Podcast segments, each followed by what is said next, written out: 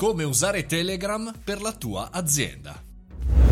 Benvenuti alle Caffettino, sono Mario Moroni e come ogni giorno parliamo di tecnologia, di startup, di marketing e oggi vorrei rispondere a una delle domande più frequenti che mi viene fatta in questo periodo su Telegram, sul canale che abbiamo implementato all'interno della nostra community, vi ricordo il canale è Mario Moroni Canale e, e fondamentalmente la domanda è sempre la stessa, cioè come faccio io professionista, io azienda ad utilizzare Telegram in maniera professionale?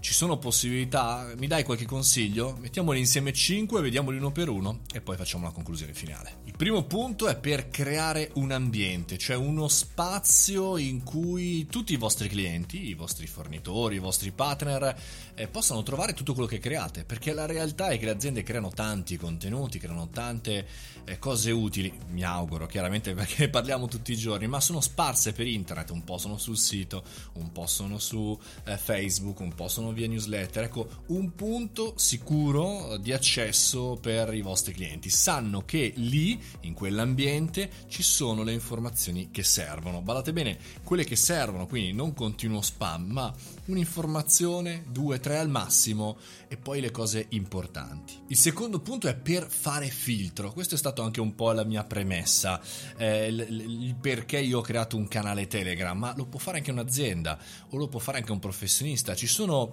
tantissime occasioni dove noi creiamo un audience, un pubblico però poi la community, cioè le persone interessate, eh, quelle più vicine a te, clienti speciali, la vera community è sparsa in giro e non si riesce a filtrare. Invece uno degli obiettivi per cui un'azienda dovrebbe o un professionista fare un canale Telegram è fare filtro, cioè avere lì le persone, il cuore eh, delle persone che fondamentalmente possono essere interessate per davvero al nostro contenuto, cioè quelle eh, che si sono affezionate di più. Il terzo punto è semplice, è raccontare dietro le quinte. È vero, lo so eh, le possiamo raccontare sulle stories, le possiamo raccontare in tanti posti, ma il problema cos'è? È che ormai le stories e tutti questi contenuti social sono ormai un po' per tutti.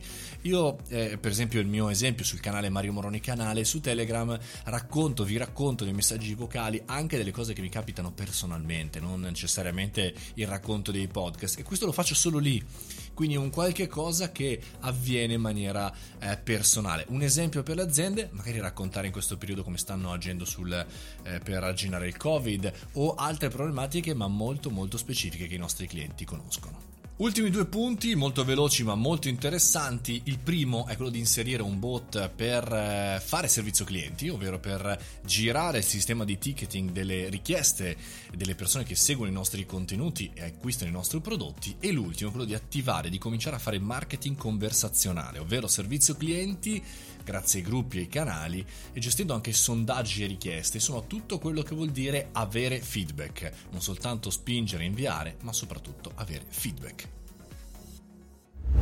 Immagino che questi punti basici per chi magari non conosce Telegram possono essere assolutamente utili. Noi ci risentiamo come sempre da lunedì al venerdì qui al caffettino dalle ore 7.30. Vado a mandare un bel messaggio su Telegram nel nostro canale Mario Moroni Canale. Vi aspetto lì.